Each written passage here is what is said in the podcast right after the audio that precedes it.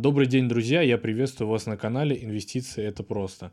Сегодня мы в очередной раз хотим обсудить, что случилось за неделю, а также дать советы тем, у кого застряли ценные бумаги иностранные в различных брокерах и, в принципе, какая ситуация сейчас с иностранными бумагами. Сложно сказать, что мы дадим советы, потому что сами ничего не знаем с точки зрения того, что будет. Но, во всяком случае, дадим некую аналитику вообще, что происходит, где эти бумаги, наверное, зависли, или вообще вариант это, э, кому бежать и что делать, наверное, хотя бы, чтобы все понимали э, ту governance или там юридическую структуру, э, как, как сейчас устроены наши две биржи, московская и санкт-петербургская. Ну а если вам нравится наше видео, поставьте, пожалуйста, лайк и подпишитесь на наш канал. Для нас это очень важно. А также не забывайте про то, что у нас есть наш новостной телеграм-канал, в котором мы публикуем самые свежие новости, а также анонсируем наши новые видео. Ну а также в связи с последними событиями обязательно заходите в нашу группу во ВКонтакте, там тоже мы будем выкладывать видео и публиковать всю свежую информацию.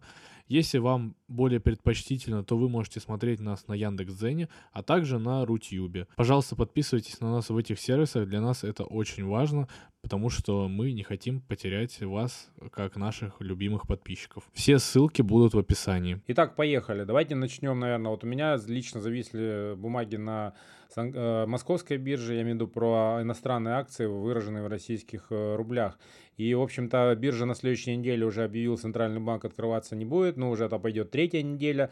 В общем-то, наверное, Давайте так, что там происходит, э, почему они не открывают, что боятся. Наверное, там много сейчас экспертов а, об этом говорило. Ну, мы немножко кое-что повторим, э, но в данном случае цель будет такая понять, э, вот, например, конкретно касающихся там моих активов, это бумаг, смогу ли я из них выйти и вообще, или они у меня зависнут, и я стану таким долгосрочным инвестором, как, собственно, мы все, все их и планировали, то есть не на год, не два, а пока у нас ситуация это не разрешится. Ну а также мы расскажем вам про то, какие сейчас могут быть риски, когда вы будете покупать бумаги на Санкт-Петербургской бирже, потому что там ситуация может сложиться аналогичная, как с московской. Итак, давайте в принципе, ну, вот в двух словах. То есть, как организовывалась торговля на там, московской бирже? То есть, у нас есть э, э национальный расчетный депозитарий НРД, и там национальный клиринговый центр, через него проходят все платежи и расчеты. И наши все с вами бумаги э, проводятся ну, через депозитарий НРД. Соответственно, НРД пошел по такой структуре э, взаимодействия с европейскими партнерами, там, ну и с американскими, как они вышли на другие площадки. Наверное, по простому способу они договорились с, с такой структурой, как называется Евроклир. Это достаточно один из самых крупнейших э, клиринговых центров в Европе. Он же также осуществляет расчеты, в том числе является депозитарием.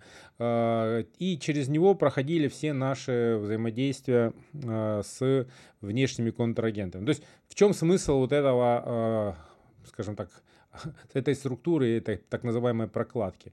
Это для упрощения делается всех международных расчетов. То есть есть юридическое лицо, НРД в России, оно зарегистрировано, оно взаимодействует с нами. А мы, скажем так, заключаем договора с брокерами, брокеры с НРД. Вот такая структура, это все здесь вертится. Соответственно, аналогичная ситуация есть в Европе, в Америке. А, там есть свои крупнейшие, одни из крупнейших брокеров, а, крупнейшие депозитарии.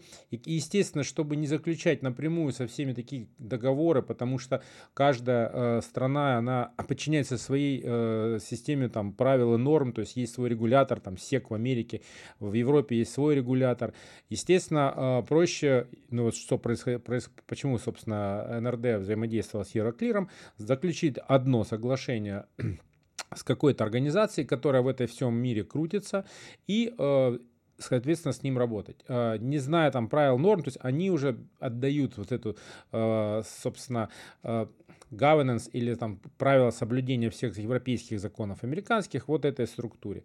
Ну и фактически организовывается один канал, по этому каналу производятся все, все расчеты. Вот эти расчеты были с этой структурой Евроклир, которая в принципе после 24 февраля объявила о том, что она приостанавливает расчеты с НРД. Ну, это, вот, собственно, э, был первый такой звоночек. В 2016 году уже были эти прецеденты, э, то есть это прошло уже 6 лет, и уроки не были сделаны. То есть вот узкое горлышко, через которое э, э, национальный расчетный депозитарий выбрал взаимодействие с европейскими контрагентами, ну вот сейчас дало о себе знать.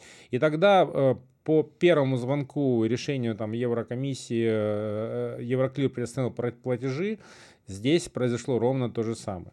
А, в ответ э, наше правительство с ТБ приостановили, ну, даже не то, что в ответ, в общем-то, для, поскольку долларовая ликвидность сейчас э, в стране в связи с заморозкой, заморозкой наших ЗВР э, достаточно ограничена, э, приостановили также платежи в сторону Евроклира, ну и вот, собственно, все встало. То есть вот эта вот часть э, цепочечки по взаимодействию между этим партнером э, э, национального расчетного депозитария, она остановилась. Восстановится она или нет, вот очень спорный вопрос, потому что то количество санкций, которое сейчас э, фигачит э, Евросоюз э, вместе с Америкой, оно там каждый день что-то новое. Ну вот если в принципе даже от, отбросить политическую там ангажированность этой организации, предположить, что она просто, ну действительно это бельгийская компания, там, состоящая из достаточно большой структуры. У нее есть представительство в различных странах мира, то есть это банки, которые живут по законам этой страны. Соответственно, когда объявляются санкции, на них спускается. Вот вам список там, организаций, вот вам условия, что можно делать, что нельзя. В данном случае спускается какое-то месиво всего, что можно, нельзя, которое не подчиняется вот таким вот правилам и нормам, которые достаточно даже в том же Евросоюзе были там э, в течение последних там 30 лет. И Евроклир просто остановил для того, чтобы понять вообще, что дальше делать э, и как быть. Соответственно, в Российской Федерации также были введены определенные правила по, по невыплатам резидентам. То есть сломалась вообще сама система. И поскольку это узкое горлышко, оно вот здесь вот и было в взаимодействии, там нас с вами через а, НРД, там, в Евроклир и так дальше. А, Евроклир, он тоже, это не он обеспечивает, если дальше цепочку продлить. Евроклир взаимодействует с американским банком. У них есть там свое представительство. Американский банк, представительство Евроклира, у них есть там своя организация.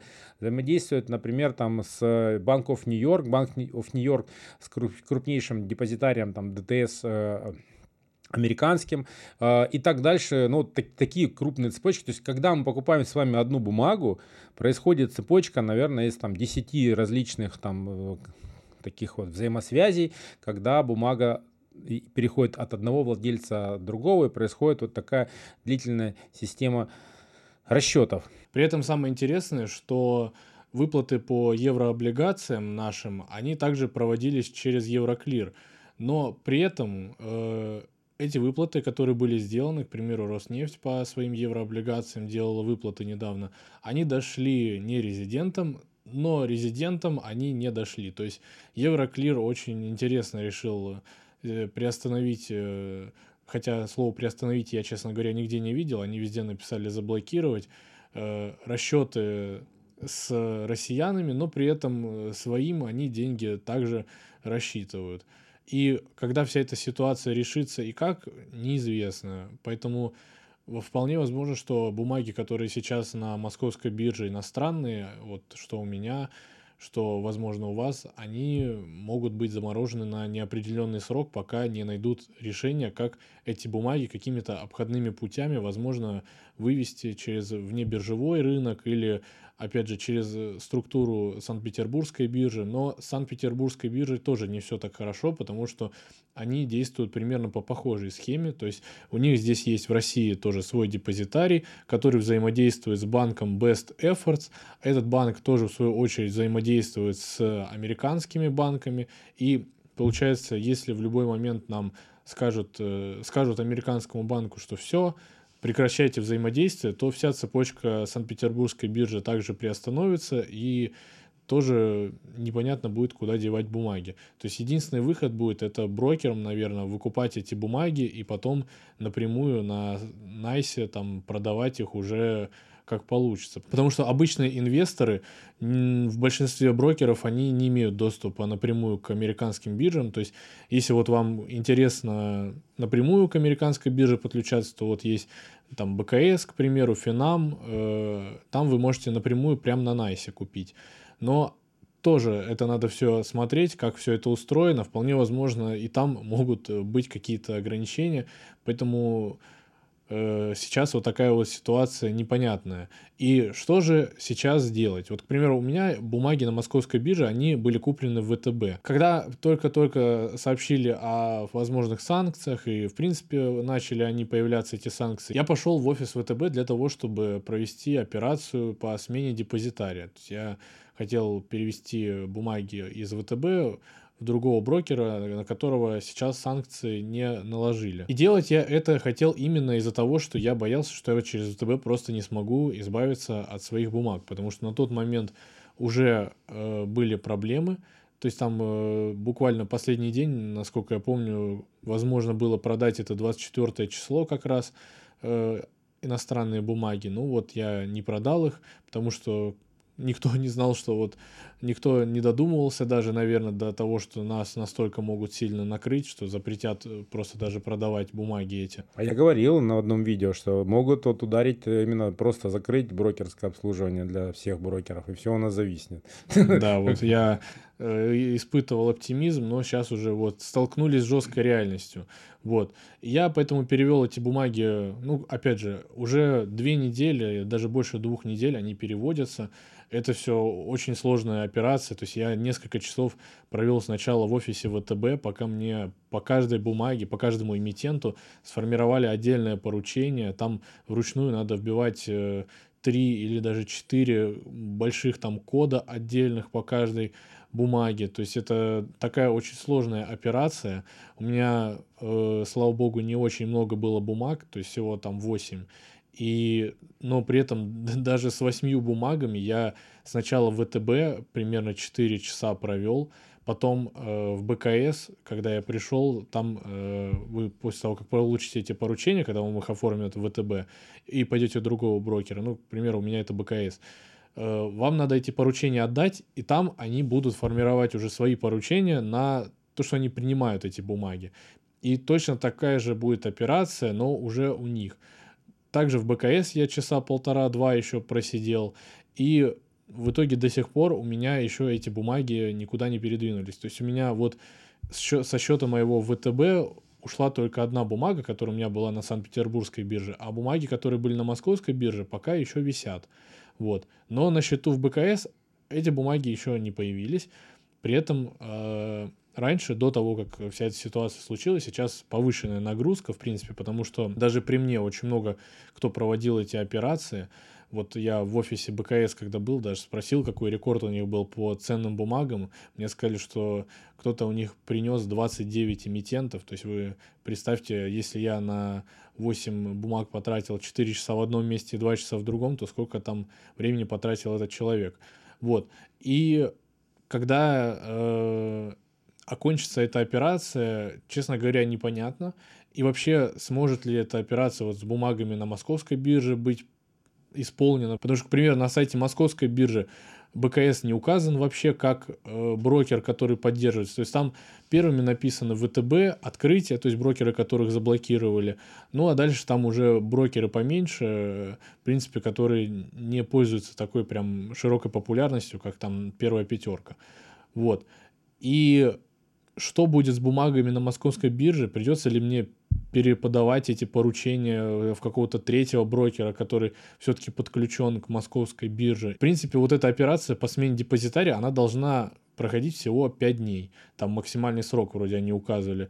Но уже две недели я вот приходил тоже в офис ВТБ еще раз спустя там дней 10, спрашивал, как там мои поручения, они сказали, что они еще в работе, то есть они их еще даже не отправили, а из-за того, что там вот... Э, да, и просто огромная нагрузка, и таких поручений сейчас куча. Ну, смотрите, я еще хочу... Давайте под, подведем итог, что просто по, вот так на пальцах, потому что, может быть, много сейчас мы сказали разных слов, и так на слух очень тяжело воспринимать. Итак, то, что Никита делал, это по сути мы на нижнем уровне и, и э, от, от одного депозитария переводим к другому бумаге для того, чтобы просто э, убрать санкционный, эту санкционную блокировку, которая подвергся ВТБ капитал со стороны американского правительства. Но это же тоже это нижняя часть айсберга. Давайте еще раз верхушка. Как, а, вот я, может быть, проговорю а, еще раз, ну, как происходит движение а, бумаги, когда мы, как э, инвестор, приходим на а, рынок? Мы приходим на рынок,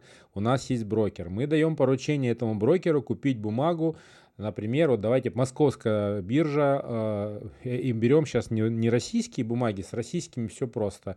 Там есть э, НКЦ и НРД. Эти все бумаги провелись, расчет между двумя э, контрагентами завершился, э, все э, с права собственности перешло, э, то, что мы владельцы, э, хранится в национальном расчетном депозитарии. Теперь мы берем американскую бумагу. Как раз таки вот э, мы поручение дали, брокер, НКЦ, НРД, и дальше пошла цепочка, э, уходит за пределы Российской Федерации. Евроклир. Евроклир в Европе, сейчас как раз таки они там с голландским работали, э, передается поручение туда, то есть фактически наш брокер, на, на, наш э, национальный расчетный депозитарий сделал сделку с Евроклир, а Евроклир дальше уже делает сделки с остальными владельцами бумаг там. Если это американская бумага, он передает, сделка идет дальше в представительство и банк Евроклира в США, Дальше США, Евроклир, США, ну, вот их дочка там, э, взаимодействует с банком Нью-Йорка. э, и депозитарием, э, которым владеет там банк Нью-Йорка, например, там, ну, вот, глобальным большим депозитарем DTC, которым я уже упоминал. И после этого там происходит списание собственника, и обратно по цепочке возвращается вот эта бумага. Ну, если брать про биржу, непосредственно там тот депозитарий работает с брокерами, которые есть там в Америке. Представляете, такая длинная цепочка. Санкт-Петербургская биржа. Мы даем поручение брокеру. Э, брокер на Санкт-Петербургской бирже э, совершается сделка. Дальше депозитарием для СПБ является банк. Э, это банк, где учредитель также ПАО СПБ.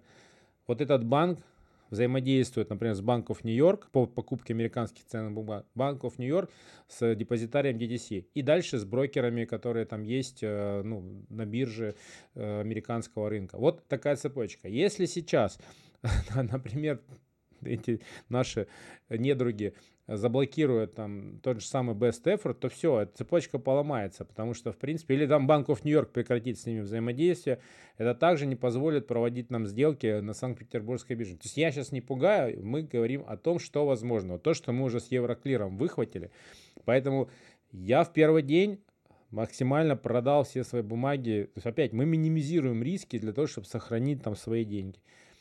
Пока у нас такая возможность есть, я бы рекомендовал просто выйти из всех американских бумаг, потому что велика вероятность, то, что все это продолжит. Неспроста дали 30 дней там Сбербанку, э, и Евроклир не давал таких послаблений.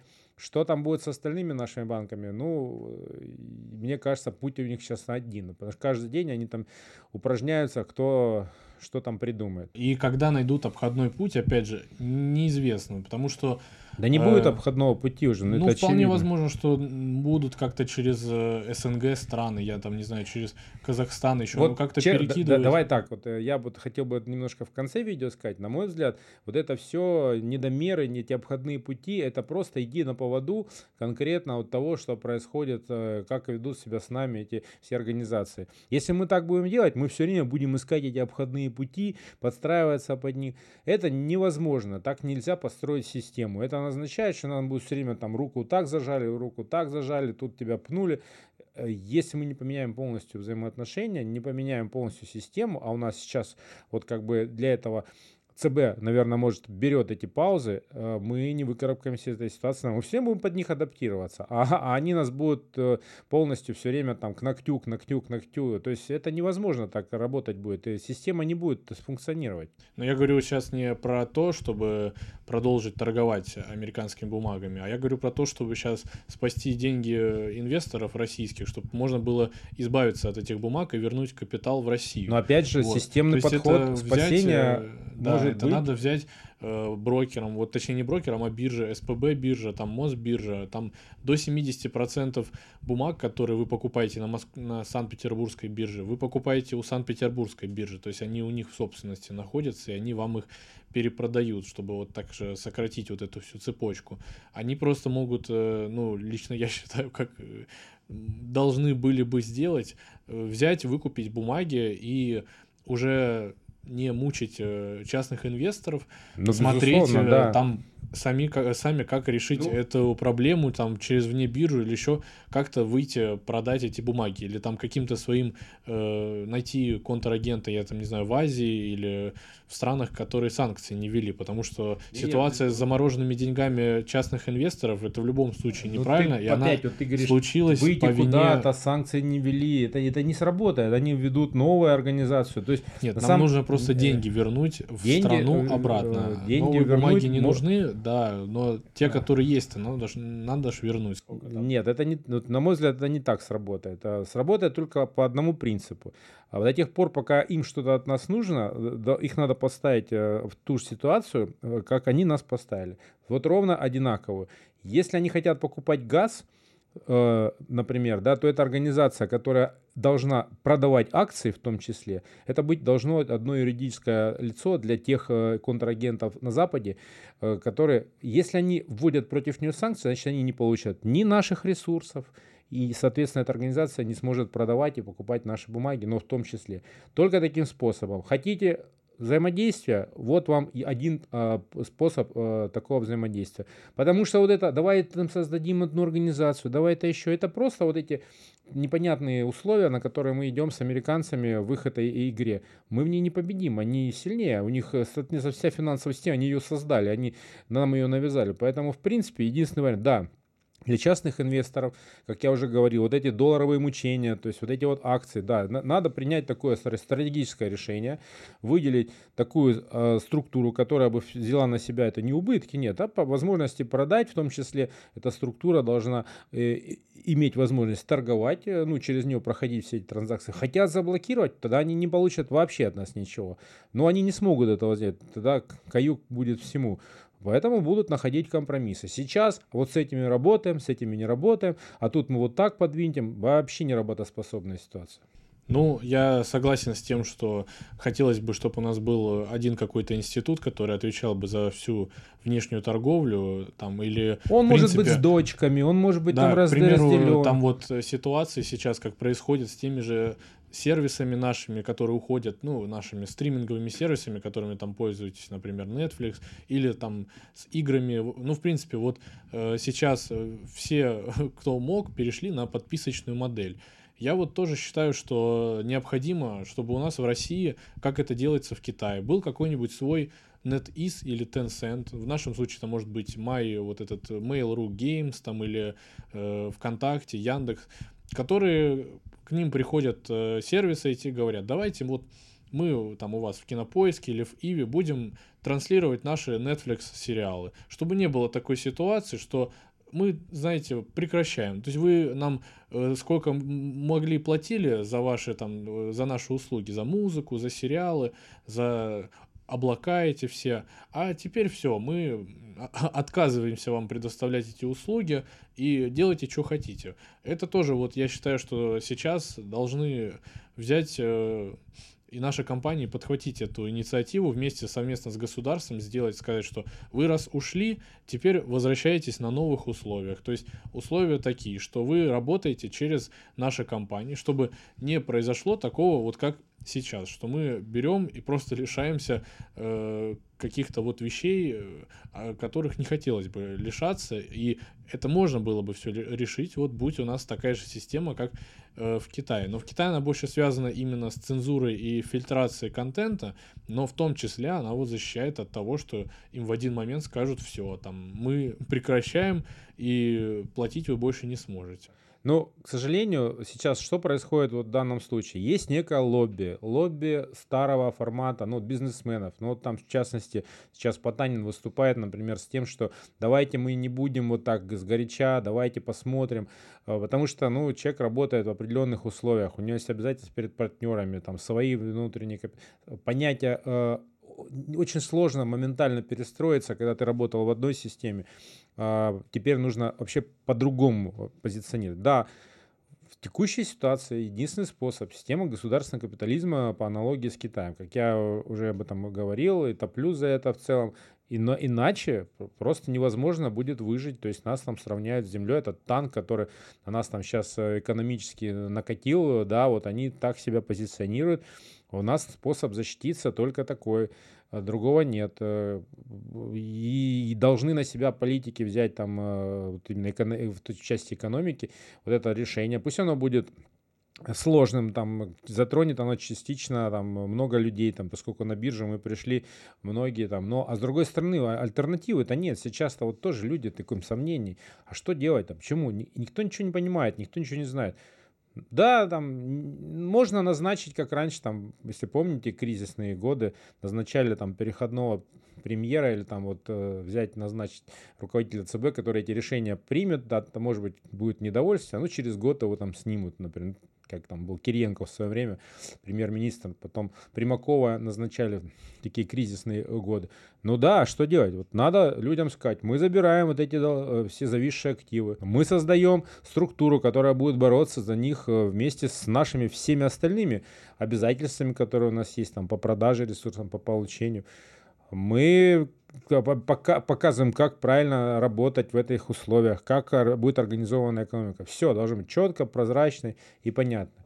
Иначе не получится. Из всей этой истории надо действительно извлечь уроки, чтобы как можно меньше осталось рычагов воздействия на нас, чтобы как можно меньше осталось вот таких угрожающих факторов, то, что мы там от того отключим, от этого, то вам запретим. Это, понятно, да, мы не сможем никак защититься от того, что нам там прекратят поставлять там какие-нибудь айфоны или сервисы, но мы можем защититься от э, экономических санкций, таких как отключение от свифта того же, отключение от расчетов в долларах, да, то есть э, подсадили нас на вот эту модель, можно сказать, э, в которой мы стали легко контролируемыми и вот так вот легко наносить нам такой вот удар, элементарно просто запретив нам проводить расчеты. Потому что, ну что это такое? Мы не можем просто взять и продать свою собственность. Это по всем нормам э, там частного права американского это полное нарушение, потому что по сути э, они взяли и э, ну не отобрали, но можно сказать заблокировали. Ну, здесь уже нет права, деньги. все, забудь про право, право не существует. И вот то, что происходит, надо показывать, что все уже там начинали забирать, отжимать, ну как бы права нет. Да, но я вот просто хотя бы думал, ну вот наивно думал, рассчитывал на то, что они все-таки будут э, действовать исходя из своих каких-то принципов, дадут там время хотя бы там, я не знаю, 30 дней или 2 дня, как наш Роскомнадзор дал на удаление Инстаграма, чтобы э, избавиться от активов, которые будут заморожены. Но нет, нам времени этого не дали и просто взяли и отказались э, нам выплачивать деньги. Вот Евроклир просто сказал, все, мы больше не хотим. Ну вот, а теперь продолжение, чтобы предложение было такое, как бы избавиться от э, всех активов, э, номинированных в долларах, ну, я имею в виду акции на Санкт-Петербургской, той же бирже. Ну, что дальше? Останутся у нас на счетах какие-то доллары. Вот тут э, как раз-таки должно быть вот, вот моментальное решение, вот смотрите, овернайт ставки репо сейчас в валюте 30%. Вот это вот все сейчас на межбанке происходит. А, брокеры, в том числе вместе с ЦБ, они должны сейчас сказать, народ, мы вам даем галочку там в вашем личном кабинете, ваши деньги, вот вы там вывели их из долларовых активов, окей, хотим использовать чтобы мы могли практически не боясь отдать э, возможность там э, кредитовать э, внутри и обеспечить доллар ликвидность на межбанке, потому что эти ставки, они просто колоссальные, то есть это, ну, деньги есть у всех в целом, как бы, но это э, хотя бы первый шаг на закрыть, пока они эти проблемы не решают. Ну и дальше в продолжение уже там э, то, что я говорил, такую общую концепцию, как нам выходить из этой ситуации с иностранными бумагами, нерезидентами. Ну и вот эта история с нерезидентами, сейчас, в принципе, что обсуждается, может быть, и тоже часть недельной будет паузы, что с ними делать, выпускать, не выпускать. Уже раз э, выпускали в случае там с кризисом 98 -го года, когда там распродажи были э, и уход в валюту, проходили, просто спалили кучу золотовалютных резервов, э, курс все равно обвалился, но это бесполезная трата денег. И, в принципе, это проходили, повторять это абсолютно нет э, смысла. Здесь нужно, опять-таки, подумать, как грамотно с ними сделать, то есть выделить их в отдельную там нишу, персонально с ними разбираться, опять же, вот в этой вот одной структуре. Но опять, должно быть комплексное решение, что сделать по всем пунктам, как перестроить финансовую систему. По сути, такой э, новый меморандум о том, как будет устроена финансовая система России там, с там, э, конца следующей недели там, или с понедельника, то есть как бы как у нас новая реальность э, начнется. Но опять я не уверен, что это все сделано, потому что ну, те экономисты, которые у нас сейчас в большей степени работают, это, собственно, выходцы школы американского вот э, как бы экономического видения, в принципе, для них и так э, очень тяжело происходящее там сейчас, но тем не менее надо перестраиваться, уважаемые там коллеги, потому что в целом иначе мы не, не выкарабкаемся и не выживем, и э, сделав новый скажем, перестроив систему, мы получим как раз-таки взрывной рост и абсолютно другое развитие от того, что будет у нас происходить, и, и я уверен в этом 100%. Теперь давайте мы еще перейдем э, от наших а, акций. Мы там много уже поговорили, как все, с этим, наверное, понятно, ожидаем. От нас уже здесь ничего нет. У нас еще остается валютный рынок э, и срочный рынок. Ну, валютный рынок, да, вообще не показательная история. Может, сейчас курс, э, он болтается там от 105 до 120, как бы спред в банках там вообще. Особенно мне нравится предложение, когда нас просят Уважаемый там э, клиент, очень выгодное предложение по покупке курса там по 150, вот продажа по 100, это называется «ржу не могу». В общем, как бы, ну, в общем, короче, на э, бирже, походу, э, к физике валюту перестали покупать, потому что вот эти все там 30%, 12% вообще никак не повлияло. В очень маленьких объемах торгуются, покупают, наверное, там какие-то компании, импорт остановлен.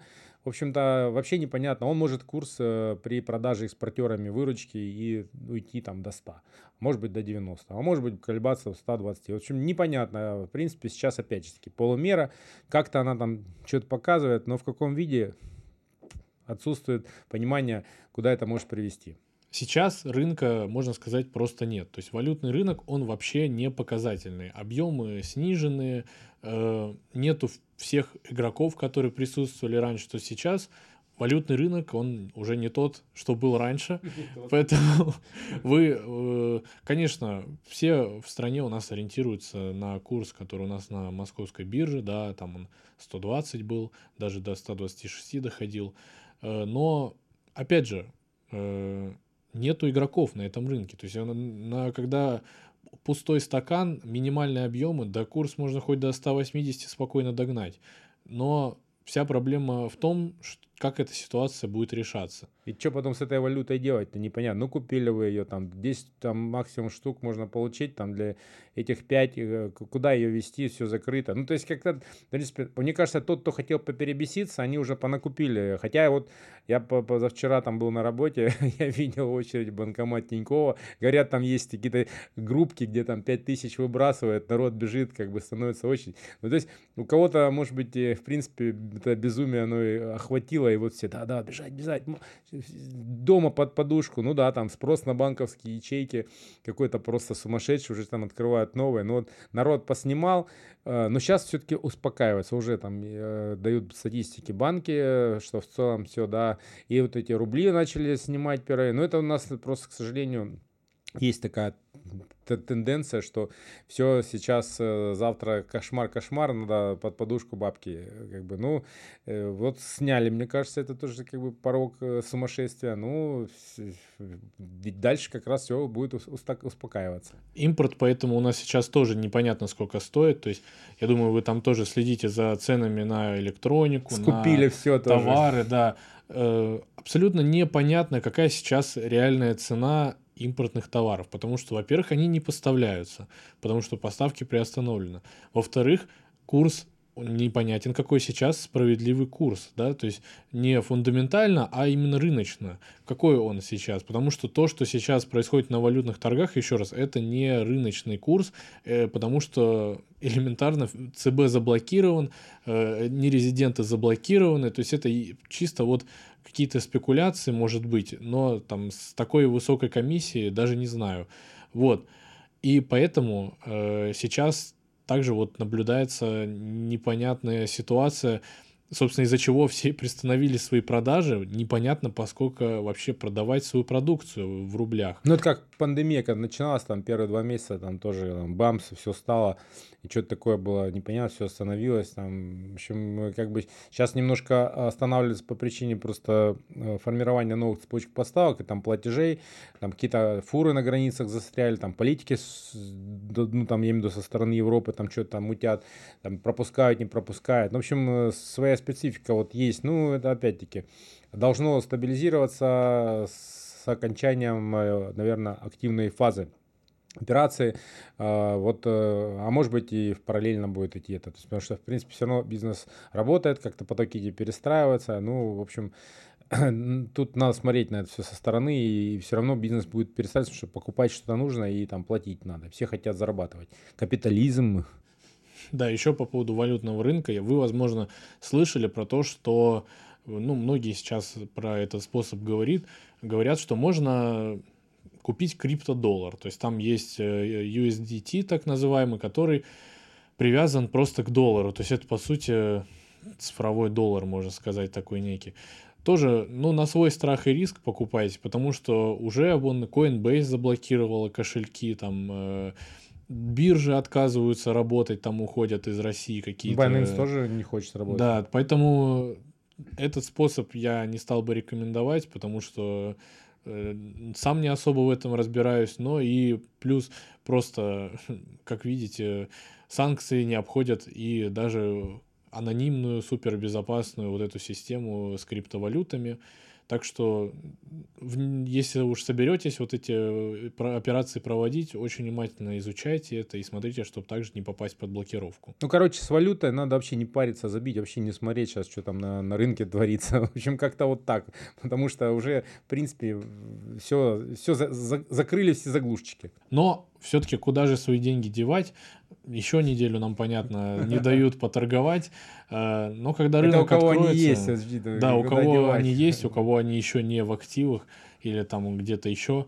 Нужно э, думать во всяком случае об этом. Да, что, что делать с деньгами?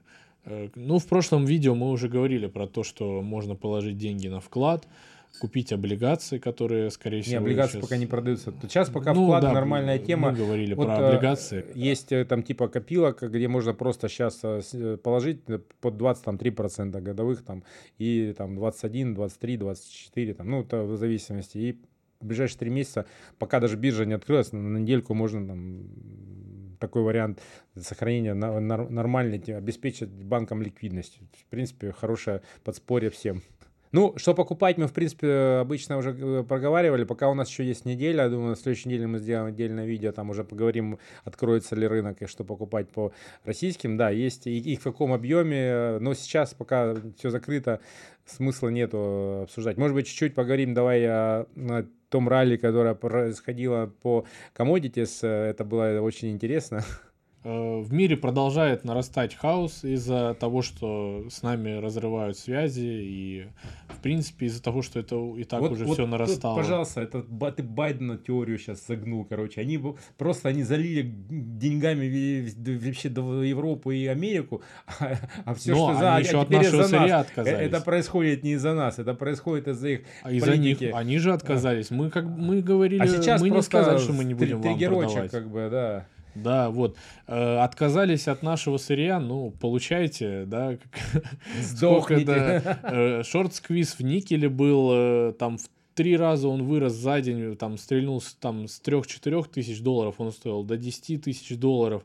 Там э, обанкротились там какие-то очередные э, магнаты, все, в общем, в этом никеле, кто сидел, прям нехило их э, Вынесло, все, да, вынесло. Там же какой-то вот. отменили торги по одному Да, причем там, опять же, Вообще лондонская биржа решила посмотреть на своего младшего товарища на московскую биржу, тоже торги выключить, э, установить коридоры. Связов, да. да, также там установили коридоры, ну, то есть... Э, э, все-таки правильно, значит, наша биржа действует в таких условиях. Газ до 3800 под, под Да, там опять в газе был Нефть тоже, что говорить, нефть э, до 130 росла, потом э, вышел там то ли Байден, то ли э, эти а, Арабские Эмираты сказали, что мы сейчас попытаемся с ОПЕКом договориться. На, только на вот этих словах, на вот этих вот выдумках о том, что сейчас ОПЕК якобы увеличит э, добычу, нефть упала там на 12 там, или даже 18 долларов, там она дошла до 110. Но потом, когда выяснилось, что это все были лишь разговоры, и э, арабы сказали, что нет, мы будем придерживаться политики ОПЕК, ничего увеличивать не будем. Так что страдайте, американцы, с бензином своим дорогущим. И... А у нас, кстати, бензин понижается в цене, мне нравится, потому что, конечно, пропаганда немножко у нас такая. То есть с 55 у нас там до 50 опустился 95 Ну, конечно, я не знаю, там это про, про Дальний Восток передача была, так что, ну, какие-то позитивные нотки.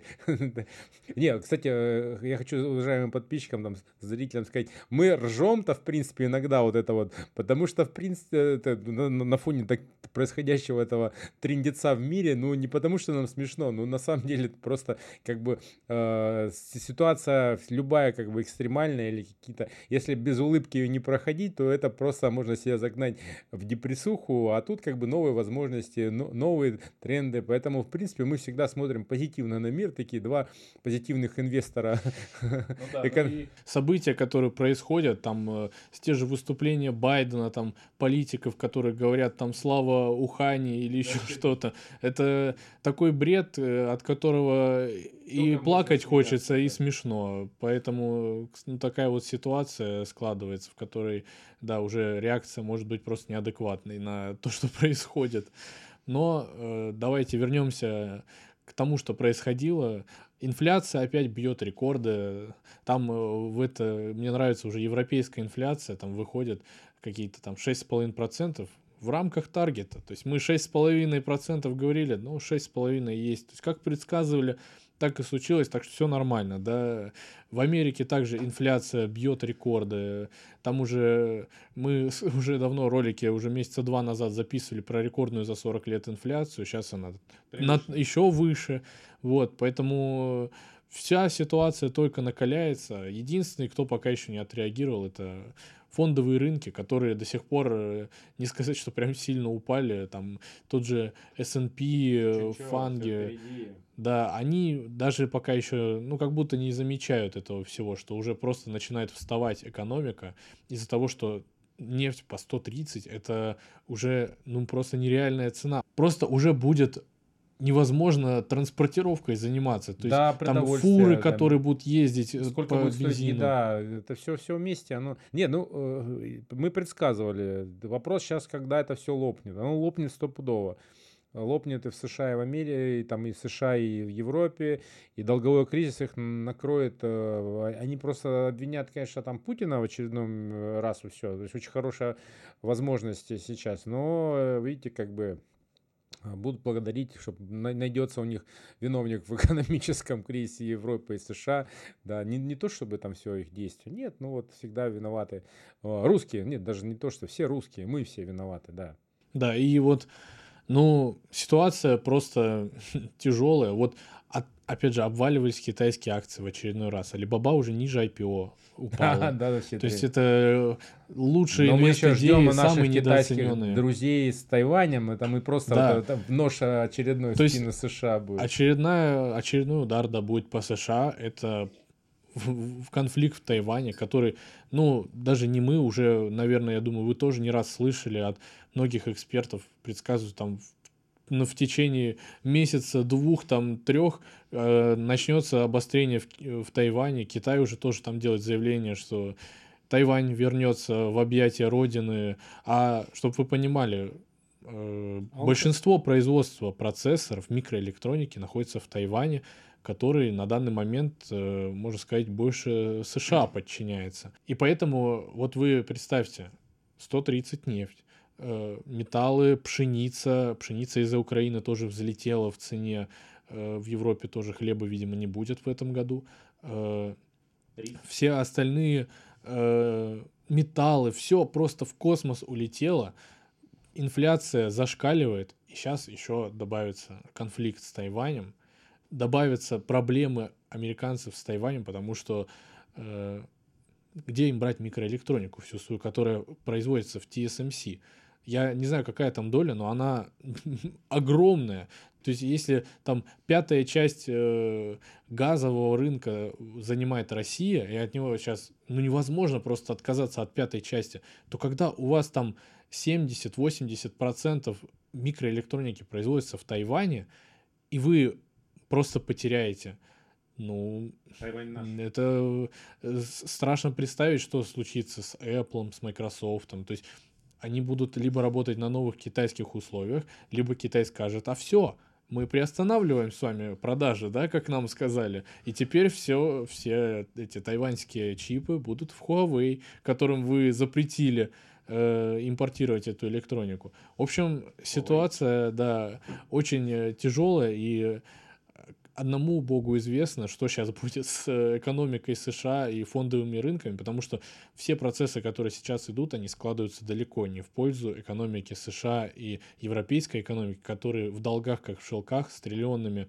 долгами, которые обслуживать с такой инфляцией, с понижающимся э, ВВП, с экономическим э, ростом, который, точнее, с экономическим снижением, то есть это чистой воды стагфляция, рецессия, а вполне возможно это все дойдет и до просто мирового кризиса, который даже мы э, тоже уже сто раз предсказывали, потому что все вот это вот весь этот мусор, все эти зомби-компании, они не могут больше существовать, потому что ну, потому что вот в такой ситуации они, единственный выход это обанкротиться. Невозможно еще 30 триллионов, там 40 напечатать.